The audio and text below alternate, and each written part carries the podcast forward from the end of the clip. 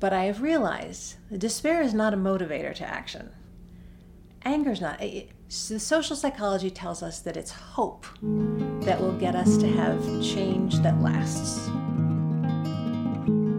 You've tuned in to How It Looks From Here Life in the Time of Climate Change. In today's conversation, you'll hear how this podcast is in transition from a focus on how life looks during COVID to the larger view of life in climate change with all its challenges.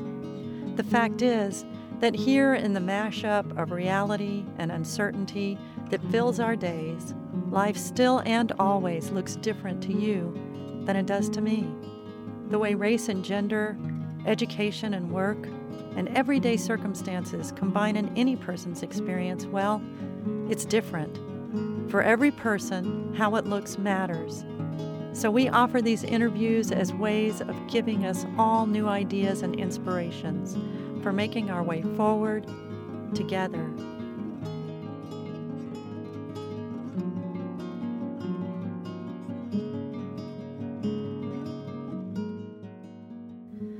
I'm Mary Claire, and today I'll be talking with Pamela Reed Sanchez, CEO of a nonprofit that supports the Seneca Zoo in Rochester, New York. We met at Elk River Writers Workshop, where Pamela spent a week honing her considerable skill as a writer. We spoke together in the library of a 125 year old resort built around a geothermal hot spring in Yellowstone country, in a stretch of land known as the Paradise Valley.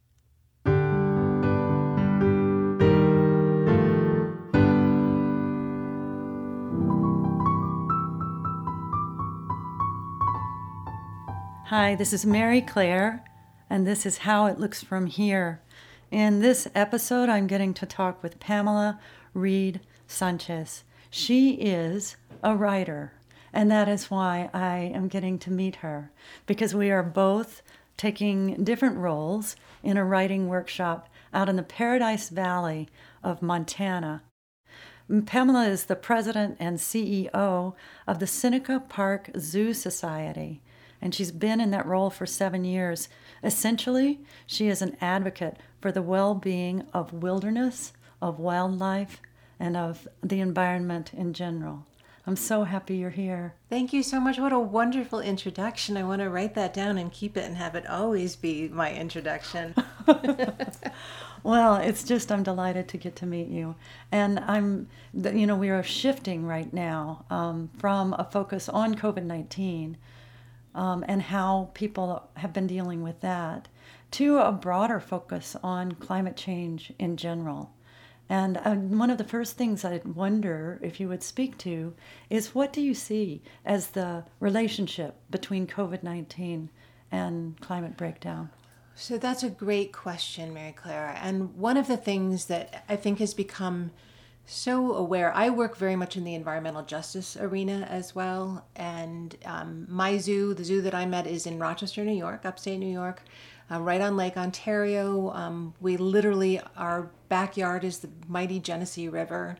Uh, it's, a, it's an incredible place, wonderfully diverse, um, important migratory routes for birds and other species.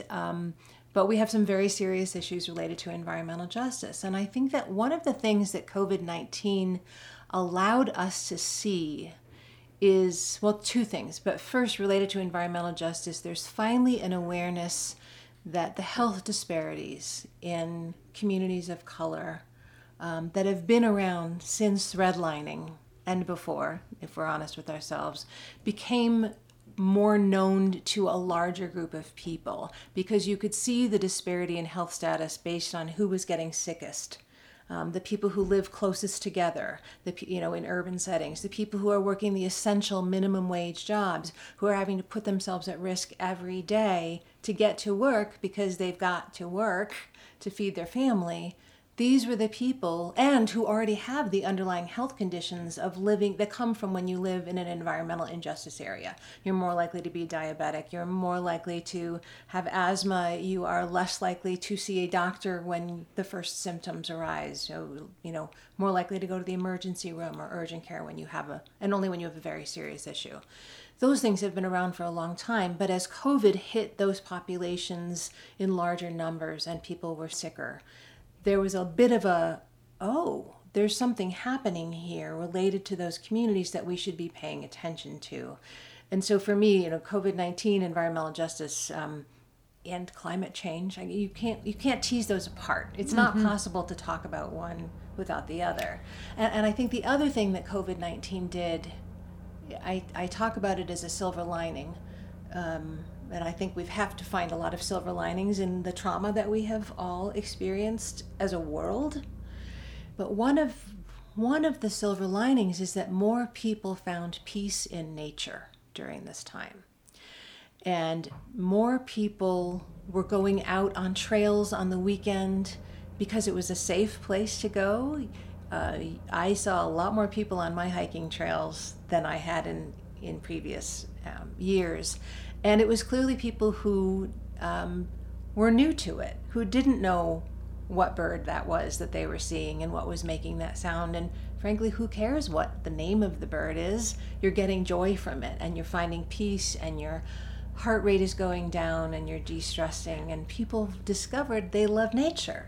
And it was people of all ethnicities, all socioeconomic levels nature was a safe place to go. Well, guess what? Zoos are also safe places to go. And so during COVID, when we, we were shut down for 104 days, and when we reopened, the demand was there. People weren't scared to come to a zoo because it's primarily an outdoor experience. Um, you could choose whether to go inside to the indoor habitats or not, and we monitored the number of people going in and out. But we saw people meeting up for the first time, to see friends and family in a safe place, they come to zoos and they always have come to zoos for the social experience and because it's outdoors and it's animal based and kind of in that order. So you mean the social experience between humans? Yes. But the but the beauty of a zoo is that people don't have to feel like they have need a certain level of education or dress a certain way to come to a zoo. We all feel safe at a zoo. We feel comfortable, and um, the diversity of our guests was amazing, and it continues to be even more diverse than it was before COVID. But the job of zoos as conservation organizations, which many people don't know that the best zoos the accredited zoos through Association of Zoos and, and Aquariums, we are conservation organizations. And our job is to inspire people to fall so deeply in love with the animals that they see and learn about their plight in a way that then moves them to want to behave differently so that those animals are always existing. So you come and you meet these adorable red panda cubs and you can't get enough of them. And then you look at the sign and you see how few are left in nature. And you see on that sign that it says great threats to, you know, why is this happening? Why are the numbers plummeting? Climate change, human degradation of habitat, you know, habitat loss. That's on us. So we want people to learn while they're there, fall in love, and learn that what we're experiencing is human caused. And therefore, humans have an obligation and a responsibility to fix it, to find ways to behave differently. Now, when you're talking about a red panda all the way across the world, or a snow leopard, or a lion, or African elephant, whatever it might be, you think that's way far away. Mm-hmm. That's that's a literally a world away. What can I do about that in Rochester, New York, or Manhattan, or wherever it is that you live? That you live.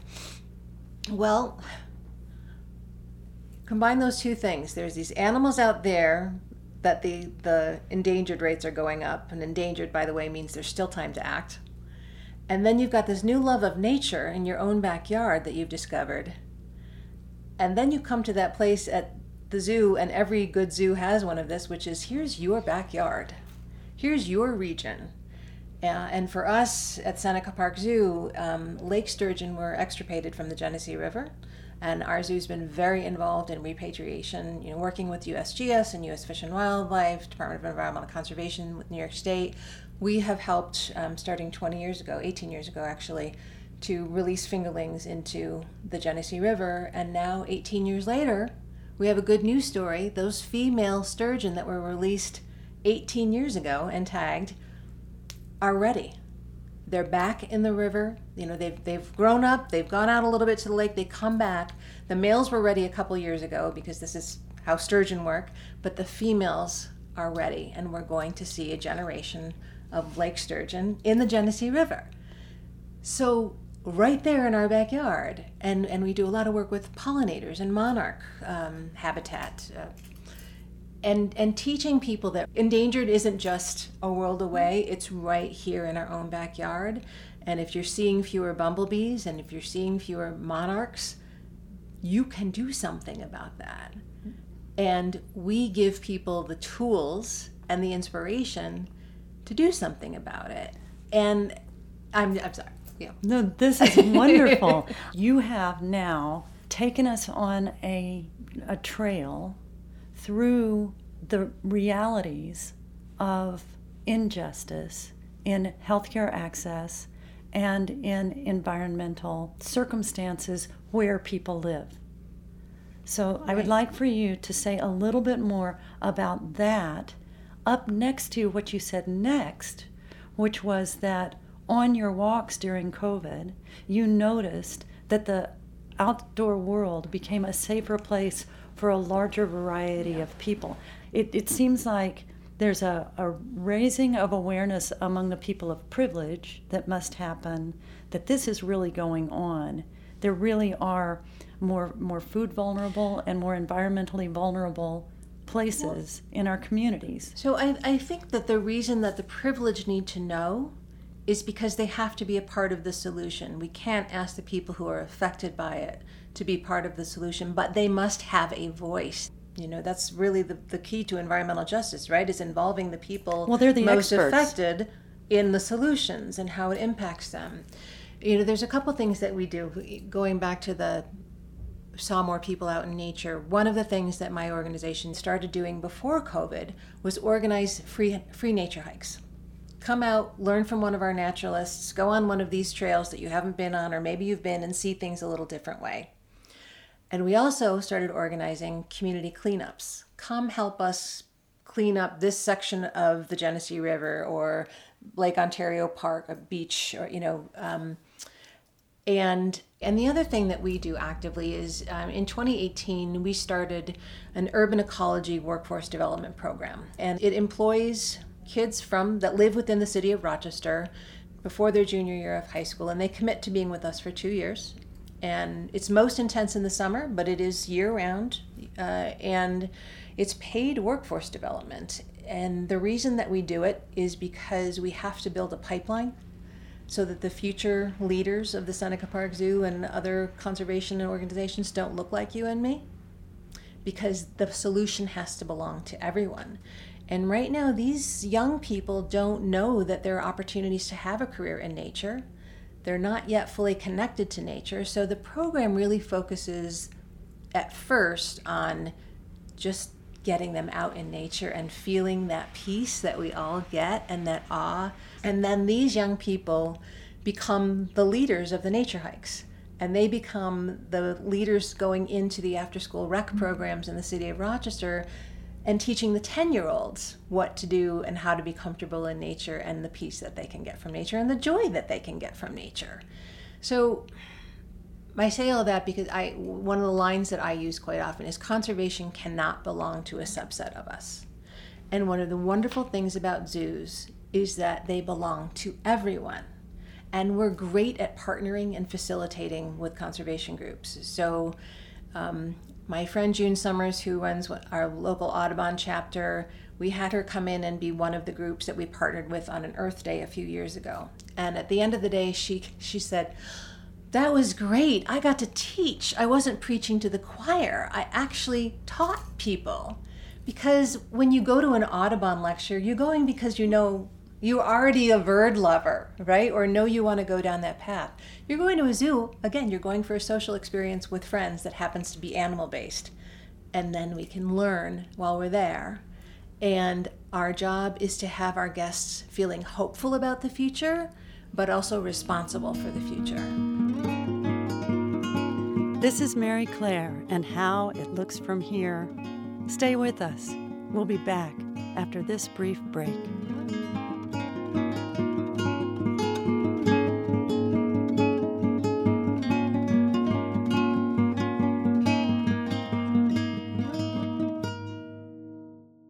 In that, it now it sounds like there are all these things that are happening at once. Here we are in really climate breakdown. And and so here we are also as people in climate breakdown and in communities. We've been through this thing called COVID 19. Are we through? Probably not. No. But what we are seeing is that it does have impact on people who are in more stressed. Um, and and that, that I think is something that is important to define. More historically stressed, more marginalized positions, people who have actually had less access to health care for any number of reasons, including generational oppression. But Mary um, Claire, they've also had less access to nature. Exactly. Nature equity is a serious problem right, in our cities. To that. Um, and you know, there's the, the physical and mental health studies that are out there you know, public health is impacted by equitable access to nature. Yes. And there was a study in Philadelphia a few years ago. They took 30 vacant lots in the city, and 10 of them they left vacant, 10 of them they greened, you know, they basically put grass seed in, and 10 of them they beautified. And they did um, assessments of mental health before and after for each of these areas, of the residents living around them. And it will come as no surprise to you that um, greening was good, beautifying was better. And where things, where the lots were beautified, um, every measure of mental health was improved. So, feelings of depression, anxiety, safety, um, you could see the difference in the heart rates. Um, it, it just absolutely, so physical and mental health was significantly benefited by having nature be close by, safe nature, safe wildness. And a different study also showed that crime rates were down in those neighborhoods. So, one of the things that we're really focused on with our outreach programs is creating these pollinator gardens that people can go and rest in. Um, we've just fin- finished planting and will soon be celebrating the opening of the Taishan Caldwell Memorial Garden um, in a neighborhood where Taishan Caldwell, 20 years ago, at, um, at age 10, was a victim of gunfire. Uh, he was out on his bike playing and got caught in crossfire. And so we have, um, in partnership with Habitat for Humanity, we have created this amazing garden of native pollinators. We want the people in the community to know that they are allowed to have beautiful things. Hmm. And they are allowed to benefit mm-hmm. from those beautiful things called butterflies and flowers and meadow. And and that they deserve. I'm, anybody deserves that. Absolutely. Yeah. Well, this goes hand in hand with a deeper question, or maybe a, a wider question. How are you, and I would say in your organization, but that's a little unfair at first because uh, I don't want you just to slide into your administrative, you know, uh, lens. How are you supporting yourself in these odd times of climate uncertainty? And in your work with zoos, I can imagine, but but how? What would you say? What are you doing to take care of yourself? Um, I'm spending a lot of time with my big lens looking, and um, I take I take photographs of birds, and I, I often joke I don't know the names of that many, and don't ask me what their bird call sounds like. Uh, for me, you know, I love that Robin Wall Kimmerer statement of you know, white people learn about nature, indigenous people learn from nature. And when I heard that, I said, okay, I'm gonna I'm gonna I'm to not be white about this. I don't need to know their names. I just need to feel the joy that they bring. They don't know my name. Um, they don't care. They accept me. So I've spent even more time deeply immersed in nature, taking the photographs, noticing more, you know, becoming more of a naturalist almost. Um, and I'm writing a lot more. I mean, that's what brought me to this workshop. Mm-hmm. That's what brought me to meet you. Um, is really writing about the imperative for nature equity and and finding uh, ears that are willing to hear that because I do believe that if we don't solve the problem in our cities of people not having access and therefore not caring, then we're going to have more problems like Flint, Michigan. Um, this really comes down to clean air and clean water yeah. For all of us. Okay, well, let me ask you this then. You, you said, Robin Wall Kimmerer said, white people want to learn about learn nature. about nature, and and indigenous people are learning from, from nature. nature. As you have taken your wider view and been taking these photographs and listening in a different way for you, what have you learned that helps you proceed in your leadership role?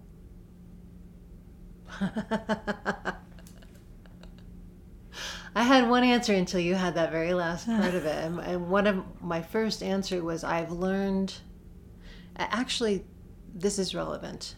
I've been fortunate enough to do a fair amount of traveling. I've spent um, vacation time in Guatemala working in a rehab center there uh, with spider monkeys and macaws and seeing a yellow warbler that could show up in my own neighborhood. And that's powerful to think about that connection. I've spent time in Madagascar doing reforestation projects, um, learning how small the world is and how we truly impact one another. My that is that the butterfly effect. You know yeah. what I do there in Rochester, New York, could impact you in Montana. Could impact you know it. The world is much smaller and more fragile, and for so for me as a leader, um, empowering every member of my team, whether they're in marketing or finance, um, fundraising or education programming and outreach, to really own the mission more fully, to allow themselves the time in nature that they need as well. Being gentler with ourselves, I think, finding more ways of celebrating our mission and our successes.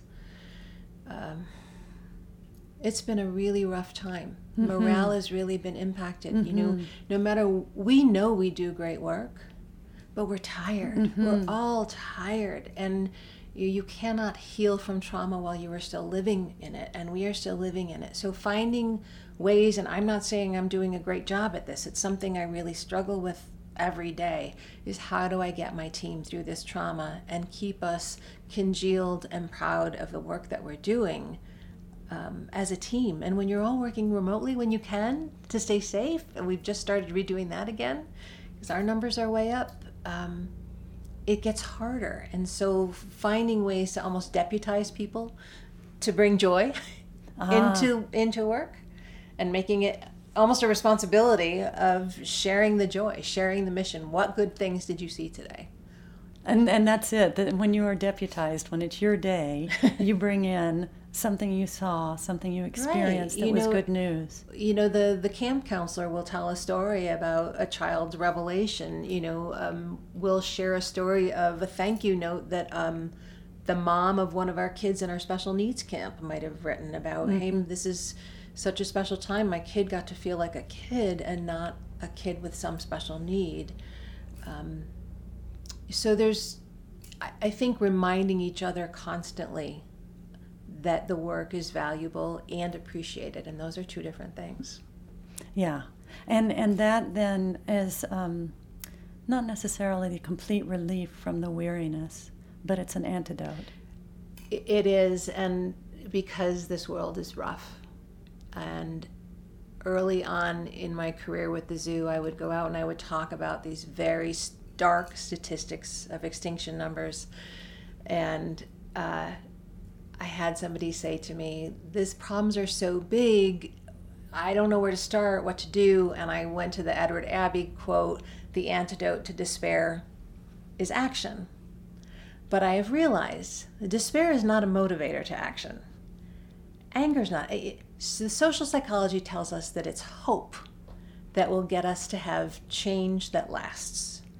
So again, we focus on how do we get the guests leaving feeling hopeful, hopeful, and with the tools to make a difference in their lives so that um, so that animals can continue to live because if animals are doing well we're doing well well and so the other word that you used earlier was to fall in love yeah. so the other predictor of being what nourished by what's going on rather than torn down by it is to fall in love you realize that you are in kinship with all of those animals in the zoo with all of the beings that you see as you walk back home it is funny how we've opened up more, I think. Mm-hmm. Our hearts are desperate for it. How do we connect with our wild nature, the heart of our wild nature? You've already been speaking about things that you and your organization do to help that happen. But when I ask that question again right now, what would you suggest to people who are listening? I think the most important thing is to know that it's time to feel discomfort. That, and whatever it is that you're doing, um, it's okay to not know what you're doing and how to get started. That's the only thing that's going to get us moving, right? We don't have to be experts in this. We just have to take the first step forward. And whether it's beginning to understand why diversity is essential to this work that we're doing, or it's beginning to try to figure out what what does that climate report really mean for me. Um, we have to get comfortable in discomfort before we can move forward. And sometimes it's walking out on a trail is uncomfortable for people. They don't know what to do, and and so uh, I really like living in discomfort. Mm-hmm. What's an example of how you is coming to the writing workshop? oh, absolutely. This uh-huh. is somebody said to me, "So you're a writer?" And I said, "Well, only because I've attended this. You know, I write things. Does that mean I'm a writer?" Um, and being able to put yourself out there and say, "I'm going to try something new." And what's the worst that can happen if I come to a writer's workshop and see if I can take this work that's been in the back of my mind and get it on paper and hopefully find an audience for it uh, somewhere? So that's, I think, for me, this has been a week of discomfort that has worked really well for me. In in the discomfort, which which I I really would join you, and and that's important. What have you been able to rely on?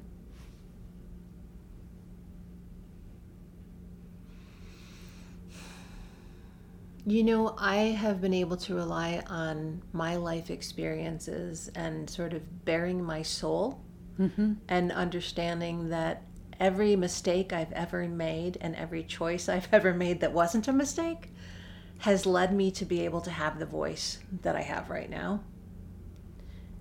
And um, I was talking to somebody earlier today, and I said, until we forgive ourselves for the choices that we've made, we're just going to keep living in that shame. And that's, that's not discomfort, that's debilitating. And I think also saying, you know, I don't know what I'm doing. Mm-hmm. We're not, especially white people, we don't like that. We're not supposed to be not knowing what we're doing. And I think the first time you say those words, I don't know what I'm doing here, I don't know how to start, and that's okay, and you realize the world doesn't crumble, and that you can take that step forward and the next one. And i think that's a, an example of working through the discomfort of just being able to say it i am not comfortable and i'm going to work through this and i'm going to learn something from it. So in this time that we're in which is we can continue to deny grief and we'll just be miserable um, but but we are here in a time where there's a lot of loss with wildfires with big floods, with social injustice that is coming to the fore in ways that people who haven't been touched by that injustice must see it and understand that it's time for us all to take action. All of that is unsettling, discomforting.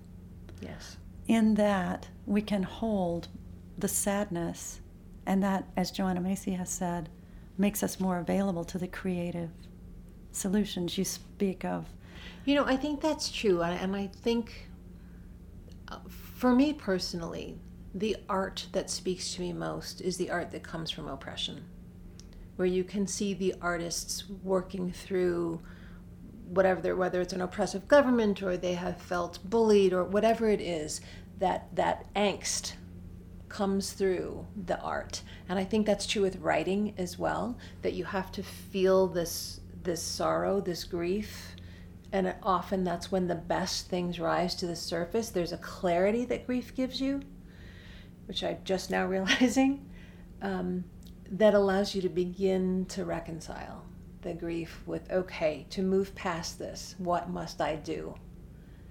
And so here we are in climate change together. Everyone together. And it's time for us to grieve that we've gotten ourselves in this mess. You know, I have a 25 year old daughter. I worry for her future. Right. Um, sure, you do. I mean, and 20 years from now, I should still be alive. Right. Will, but will I? Right. You know, what is coming? What can we do now in a hurry? You know, the Bill McKibben's um, intro in a series of essays uh, a couple years ago that was coming to age at the end of nature. Um, and you see the anger of these millennials who write about climate change and what they've experienced and kind of saying, hey, you all said you were going to fix this and you didn't. You left it to us to fix, and we don't know how to fix it. Mm-hmm. Um, I feel like our generation um, didn't do as much as fast. And so that's why I say it can't now, it has to belong to everyone. And we have to find a way to bring everyone into the, the mm. conversation. And the statistics in Rochester are discouraging at best. Um, the average number of times a child in the city school system moves each year is something like 10 times. So if that child is wondering where they're sleeping that night, how can they possibly focus on their work, their studies? How is that a thing when they're wondering when schools shut down whether they're going to get a meal or not? That's not just a problem in Rochester, that's a problem in urban areas um, throughout our country and throughout the world. And finding solutions so that people have access to the food that they need and the medical care that they need. Um, we have to address those things at the same time um, because there are a lot of people out there for whom just making it through the day is is a difficult thing, and that's as true in the city of Los Angeles as it is in the town of Ranomafana in Madagascar. If I am making not enough money to feed my family, what do I care about the life of a lemur? That's right. Okay, what do I so... care about cutting down the trees and the prime, the small amount of primary forest that still exists in Ranomafana? Because I've got to feed my family. So finding solutions, the economic development solutions that give people an economic benefit from addressing climate change that's what we need to do. Mm-hmm. And I don't know why we've waited so long. Mm-hmm. And I think one of the things that it's become more and more clear to me is I don't need to just make space at the table. It's time for us, some of us, to remove ourselves from the table. It's not about adding seats, it's about making sure that the people in those seats um, don't look like us or not all of us. It, it, we haven't figured it out, so let's have more voices. Um, you know, we can learn a lot from the natural world about natural solutions to our problems. But if we don't involve the people who are impacted by those solutions that we come up with, then we've probably not come up with very good solutions. Do you know what I think you're talking about again? Is instead of learning about, yes, we need to all from. be learning from. Right. And people who live at the margins, no matter if they're marginalized by age or by gender or by the neighborhood they by, live in, right? By immigrant status, you by know, language they speak. Those people are more aware of what works yes. because they're on the edges looking in. And so those right. are the voices that are imperative. Right. But you know what I mean? Like it's come to me that I need to make space, and making space might mean that I'm out of a job because somebody else needs that job or should have that job. Mm-hmm. They might have a better solution mm-hmm. than I do. And I think that's a very difficult thing for people to realize that what we're talking about means it's going to really change because mm-hmm. it has to. Mm-hmm. It has to. Well, I really appreciate that you're out there doing this work. Thank you. You know, and and that you bring this perspective that is based in the deep kinship of all beings with all beings. That is far simpler than our being at odds with each other. We have to learn to live in harmony with nature because we ha- we're living on their property. You know, the land acknowledgments that we hear, it's there were first the, the animals and not us. This is so. We are the invasive species yeah. everywhere. Yeah. So, time to make some changes. Thank you so much. Thank you. It's been a pleasure. Yeah, yeah. As you heard, Pamela Reed Sanchez and her colleagues are devoted to supporting their community to remember themselves as nature in nature. Seeing again our kinship with all beings, wild and domestic, human and plant, is key to success with efforts at climate repair.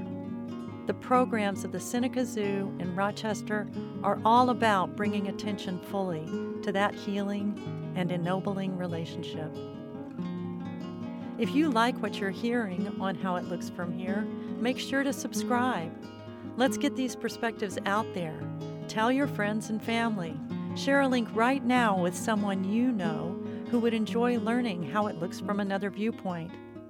You can find us on Spotify or wherever you find your podcasts. Keep listening and be in touch.